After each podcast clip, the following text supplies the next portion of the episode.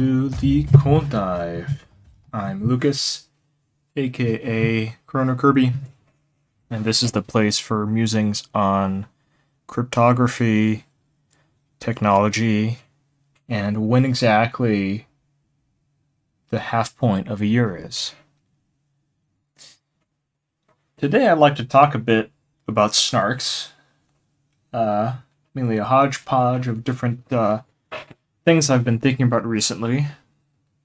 So I guess the first thing I want to talk about is what exactly a snark is, because there's kind of some confusion on the topic, especially when it relates to what exactly you can consider as succinct or not succinct.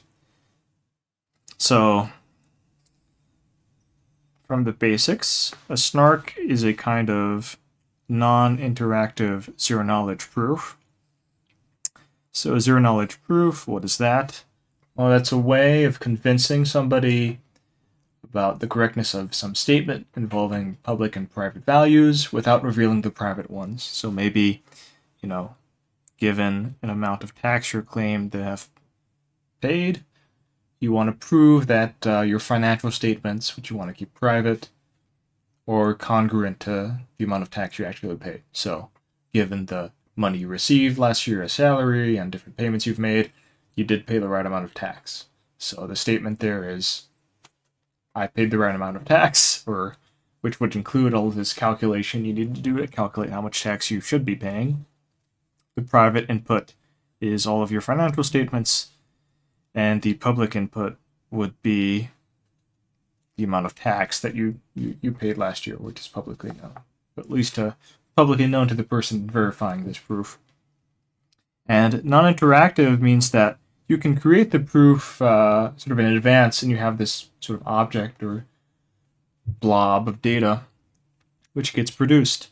And then somebody else independently at a later time can verify this blob of data without any interaction with you. And a different kind of proof would be an interactive proof, in which case you need to exchange messages with the prover actively. And at the end of it, you don't necessarily have a way to convince somebody else uh, of the proof. Whereas if a non interactive proof, I can sort of share it. It's like, kind of like a signature. So if I can verify the proof, I can send it to someone else and they can also verify it and check that it's correct. And this is kind of like a signature in that if uh, somebody produces a digital signature, then a bunch of people can verify it independently. And what separates a snark from just a non interactive zero knowledge proof is that it's succinct. And the minimum that this must mean is that the size of the proof has to be small. So, generally, when we talk about size, we talk about things sort of asymptotically. So it's relative to some parameter. And usually this parameter is sort of the size of the computation, or the size of sort of essentially the runtime of the computation. Mm-hmm. That's sort of the baseline we have. So let's say I'm doing, you know, 100,000 CPU operations, then I base sort of my different measures of how big things or how slow things are based on how many operations I'm doing. So even if I have a very small program in terms of its description, like for x and a thousand, print x, I'd still count that as like a thousand steps. So the prover, you generally want it to be efficient, but the prover just has to sort of be polynomial in this runtime. Uh, generally, you want it to, to be linear, otherwise the prover is quite slow. And then in terms of the proof size for succinctness, you need at the very least the proof size to be sublinear. So if you have a computation taking n steps, uh, the proof size has to be strictly less than O of n asymptotically. So what counts as succinct here is, is sort of a bit of a thing for contention, you know. So, for example, if the size of the proof grows with the square root of n, does that count as succinct? Uh, some people might say yes, some people might say no, because square root of n is, is strictly sublinear, but it, it's still a relatively fast pace of growth.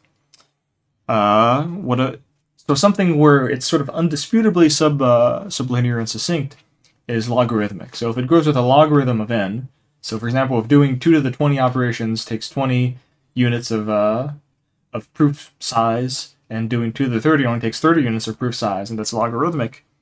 And that's much, much better scaling than square root of n. So, certainly everybody would agree that logarithmic is succinct. Some people might disagree that square root is succinct. And then you have a bunch of stuff in between. So you have the whole, you know, L functions. You can interpolate between, you know, exponential and sub-exponential. Uh, and then there's also like, if I have a polynomial in the logarithm, is that this kind of succinct? Like if I have log squared, like I think Snarks have this, or uh, or Starks rather. So Starks, uh, at least the the specific Starks system by Ben-Sasson and, and Al, uh, that one has I think log squared proof size. So you know, does that count? Uh, personally, I think I think I am in the polylogarithmic camp. I think square root of n doesn't count as succinct. That's that. I don't. So, for example, I don't consider Ligero to be a snark.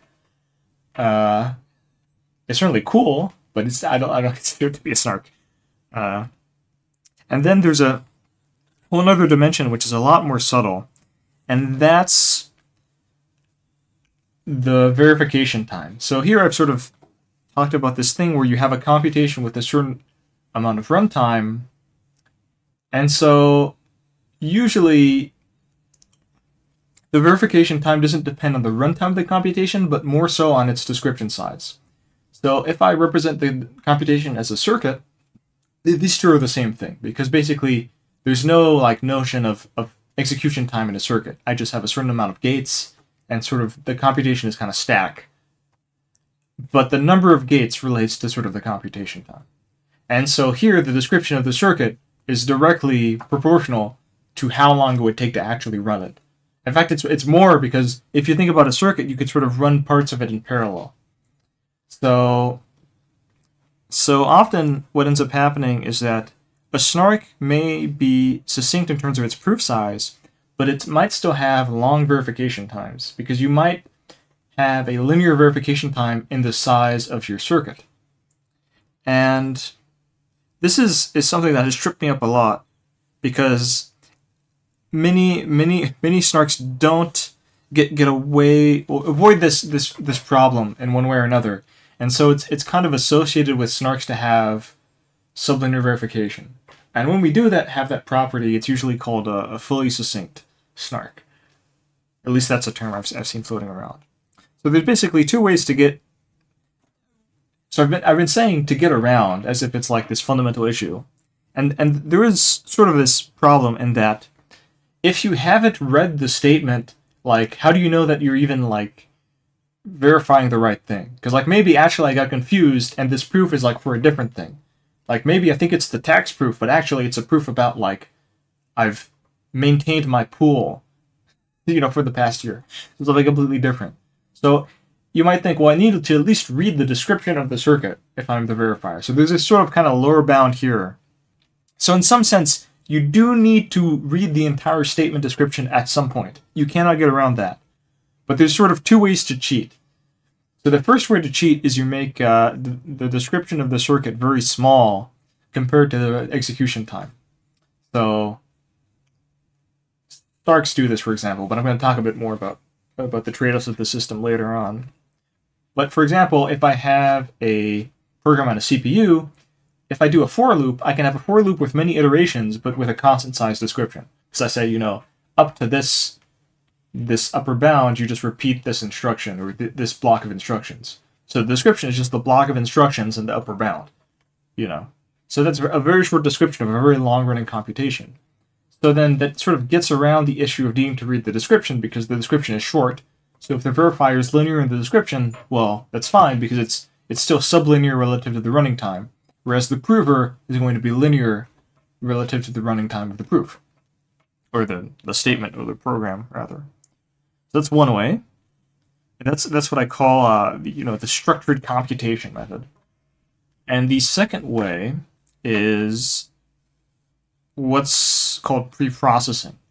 So there, the idea is that you have this sort of pre-processing step where you you read the description of the circuit, and you produce like a short summary of it, which can be used then by the verifier.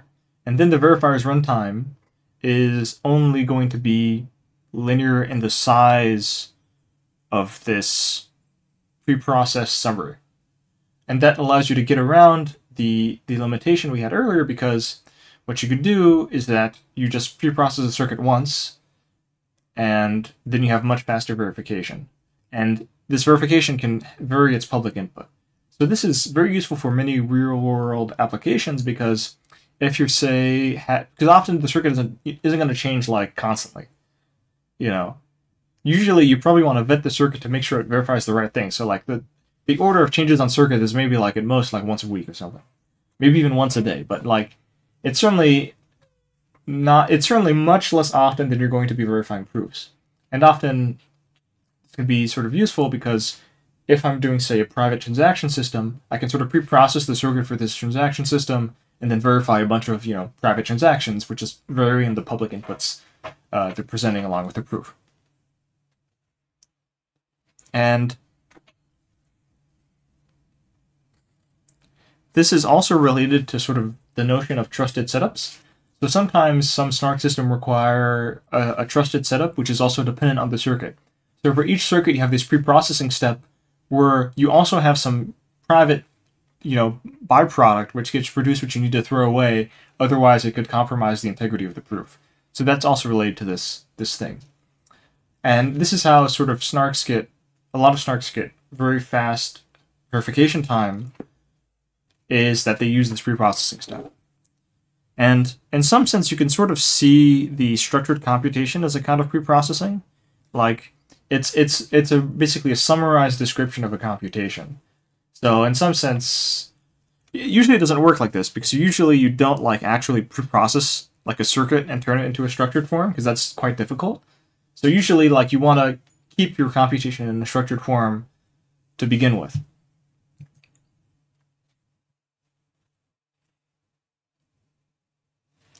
And this is sort of a, a thing I've been encountering recently uh, because I've been looking into Boolean circuit snarks. And I might be able to get to that today, otherwise, it's for another episode. But and uh, most most uh, snarks are over algebraic or arithmetic circuits, and Boolean circuits are sort of a side thing that people haven't explored too much. So I was reading a, a paper by Chiesa and other people actually, called uh, Linear Time Probabilistic Proofs Over Every Field by Jonathan Bootle, Alessandro Chiesa, Zi Guan, and Siqi Liu. And so this one basically gives you a snark over any field, including, you know, Boolean, which gives you Boolean circuits as a support. And specifically, they support, you know, R1CS as a language. But the, the thing that I didn't realize at first, because I wasn't too familiar with, like, snark literature, is that uh, the verification time is linear in the size of the R1CS instance, or the size of the circuit, if you want to look at it that way. And the way they get around this is via the first method, which is the structured computation method. So they, they use what they call an algebraic automaton. So the way that works is that instead of having just the circuit, instead you you kind of have like sort of a, a CPU so you have a finite set of registers, and then at each step, you move from one state of the machine to another state with the same circuit. And you know this can encompass quite a lot of computation, but the the trick is that is that your runtime becomes dependent on how big this uh, description of the state transition function is. So if you have a small state transition function and you run for a bunch of steps, it's fine because your your your verification time is only going to depend on how complicated your description of the transition is. Whereas with like if you just use a circuit, which they also support, then the if the circuit grows because you have more steps, then your verification time also grows. So by having an automaton, you sort of get around uh, this issue. And one problem I've been encountering with automata and general structured computation like this is that it's difficult to support random access memory. So that's where you you it, you sort of start with the machine model, but in addition to sort of registers, you also ac- have access to this bank of memory, and you can read and write to different cells in memory, uh, and you can also read and write to addresses which are secret. So I can have a variable stored in a register which you don't know the value of, and then I read or write based on this value. And that's sort of the random access model. And I can read and write in arbitrary order. There's no constraints whatsoever on, on how things work. And one naive way to represent this in the automaton or similar models is that you'd have one register for each memory cell. But the problem is that, like, for realistic architectures, if you're trying to emulate like RISC-V or you know, x86 uh, assembly language, then you'd have like 2 to the 32 memory cells or something like that. And the thing is, if you were to compile this RAM structure into a circuit, you would only pay a cost based on the uh, number of times you access memory. So basically, if you access memory n times, you pay a n log n cost in terms of the number of gates you need. Uh, the techniques to do this are something I'm writing about, uh, but you basically trust me that you can you can sort of compile this to circuits efficiently and get rid of all the RAM stuff. And that's quite nice. But then you have the circuit, and you don't have the structured computation anymore. And if you had a preprocessing Boolean snark, then what you could do is you would just preprocess this circuit, and you'd have this nice succinct description, and then you'd be happy, and you could uh, do fun stuff. And you could have RAM in your upstream language and whatnot. With the automaton approach, uh, you you need to do tricks to avoid random access memory. So something I tweeted about today was that uh, VM, which is this interesting project, they use Starks and arithmetic circuits, and specifically Starks need this kind of structured. It's not exactly algebraic automaton, I think, um, but it's it's a it's a very similar approach. We have like sort of finite number of registers, and you sort of advance. Uh, you, your computation describes how to transition from one state to the next, and it's the same sort of computation repeated. And so there, they do have memory support, and they can do reads and writes, whereas I think Cairo is only write only. But the the caveat, which they weren't exactly clear about, was that you have to access memory in a linear order. So if I access address 20, then I can't access 10 after that. So like I can access, I can read and write to the same address multiple times. So, but it has to, like once I move up to the next address, I can't move backwards. So they can also support jumps. So I can move from address 10 to 20, but then I can't do 18 because that's before 20. So now I'm stuck at addresses 20 and above. And if I were to write to address 30, but then I can't, you know, manipulate 20 anymore. And that's like a, a pretty big restriction and, and the, the reason why I think it's kind of annoying is related to the reason why you want to support RAM in the first place. So the reason why RAM is useful, which I've hinted at, is that if you want to emulate existing architectures like RISC-V, which are, which people are trying to do do with like the RISC Zero project, which tries to use RISC-V as a substrate for zk proofs, then those architectures are built around, uh, you know, a state machine which includes like the registers and that kind of state, but also this random access memory bank. So it's very difficult to sort of get rid of the random access memory because you can sort of detect patterns. Let me rephrase that. So if you had a higher level program like, you know, program in Python or, or something like that, you don't reference, you know, reading writing to memory. You're working with higher level objects. So if you're doing that, it's easier to not end up with RAM especially RAM with like secret uh, memory accesses. But if you just have the assembly, it's very difficult to tell, you know, to what extent you can extract extract out, you know, structured patterns and replace the RAM with like linear access. And so that's why I'm sort of skeptical about the utility of sort of limited RAM models like this.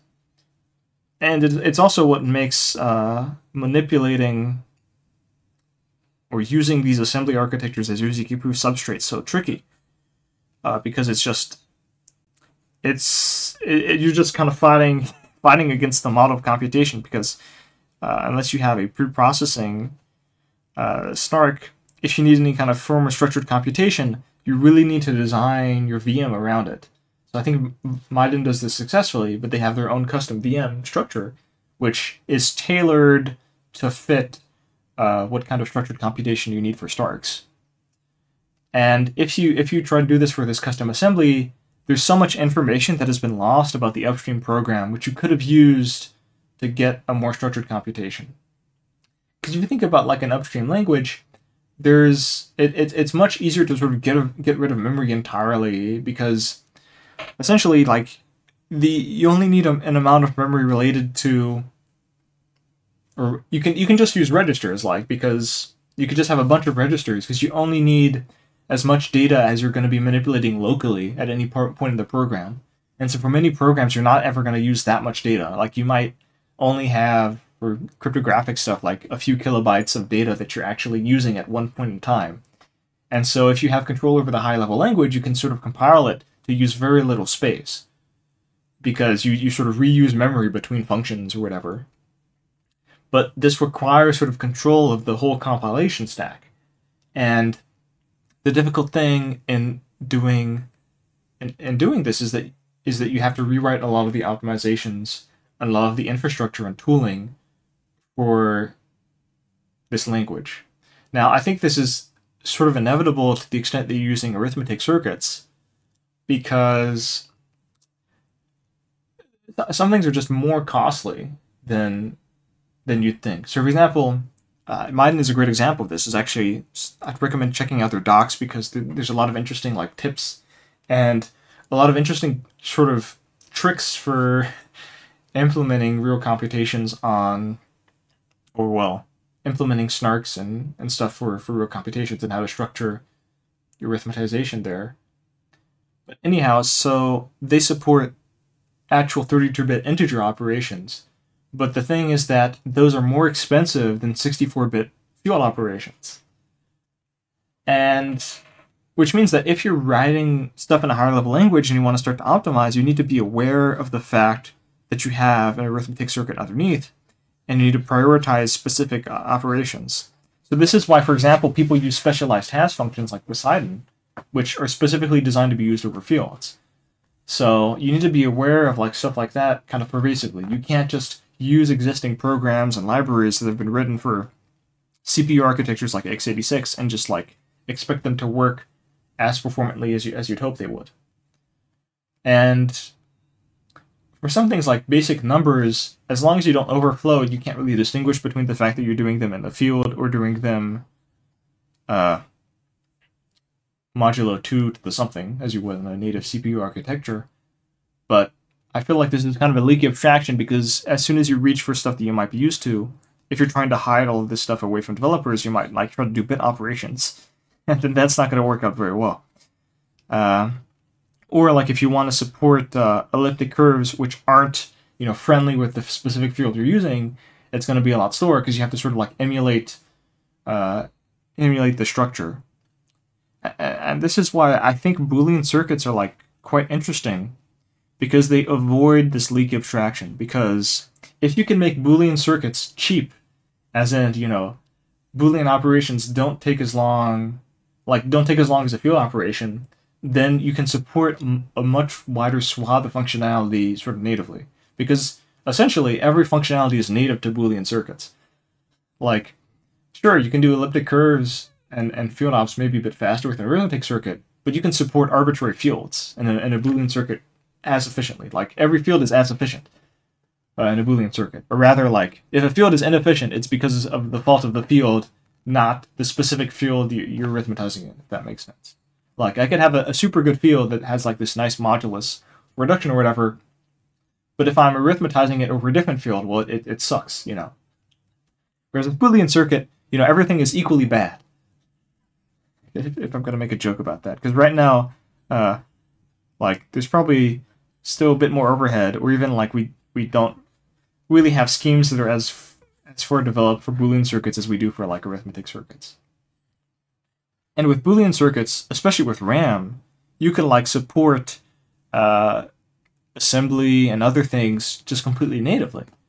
Like you'd take your RISC-V or your x86 program, and it would you know just become a Boolean circuit as like that and especially with RAM, because with RAM, as I, as I mentioned before, you can efficiently compile RAM accesses into a Boolean circuit.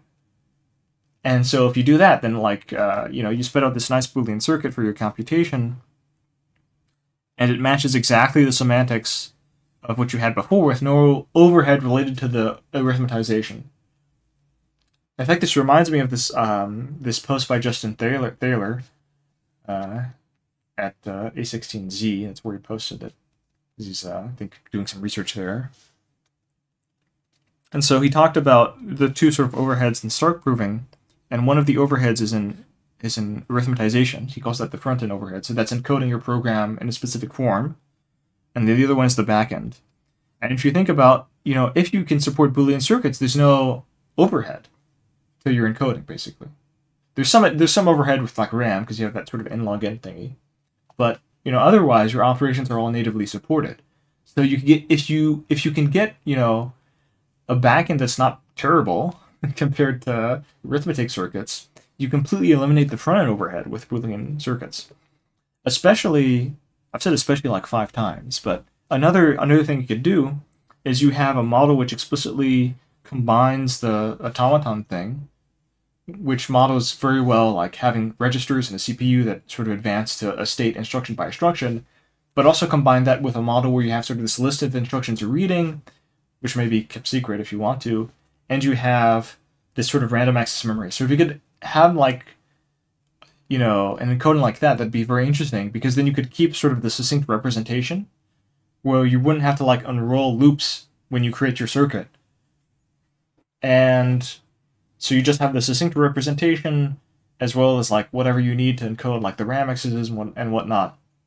And using that, you could then do pre-processing, you know, much faster if you do pre-processing snark.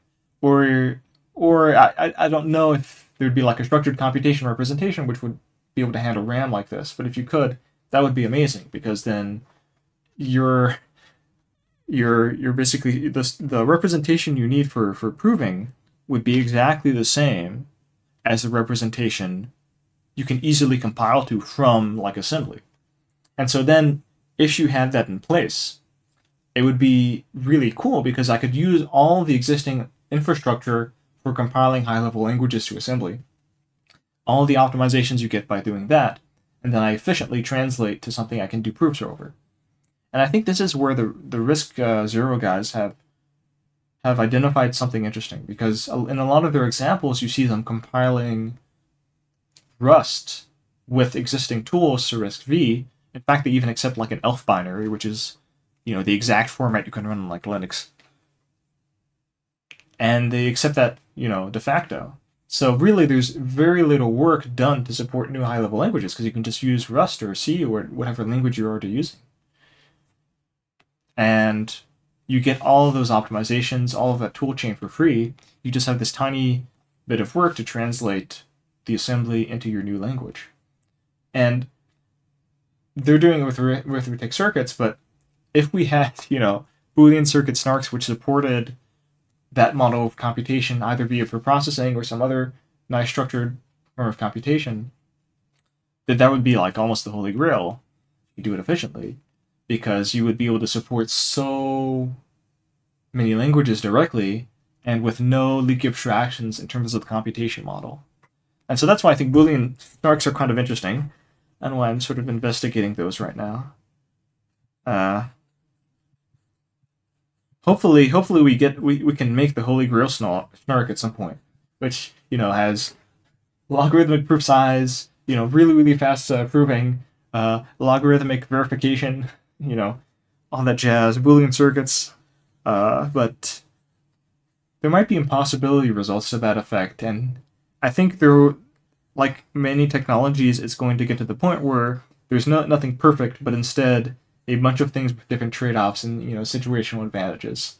So I think uh, for the foreseeable futures, I think arithmetic circuits are going to be pretty dominant in snarks, especially when you you can make choices in the programming languages you use and what curves and, and objects like that and cryptographic primitives you need to support tailored specifically to the proof system. That tight integration, for example, if you're making circuits specifically for verifying transactions on Zcash, uh, you're probably going to get much less overhead than a system that's much more general because you have control on, of all layers of the stack. You can control the proving system, you can tweak it so that it works well with the transaction formats and the and the and the circuit you need to prove etc. And so that kind of tight integration is going to give you much more performant you know, system seen as a whole. But I think I think the Holy Grail snark might be possible. I should probably write write up uh, that idea more because it's it's an interesting it's an interesting thing to think about. So I think that's a, a good point to, to stop. We talked about everything I wanted to cover, although perhaps a bit more rambly than I'd like. In summary, Boolean circuit snarks are cool, and I'm looking forward to, to diving deeper into them and seeing what they can offer and how you might achieve them. This was the Cold Dive. I was Lucas, aka Cronokirby, and until the next one, I'm wishing you a very pleasant day.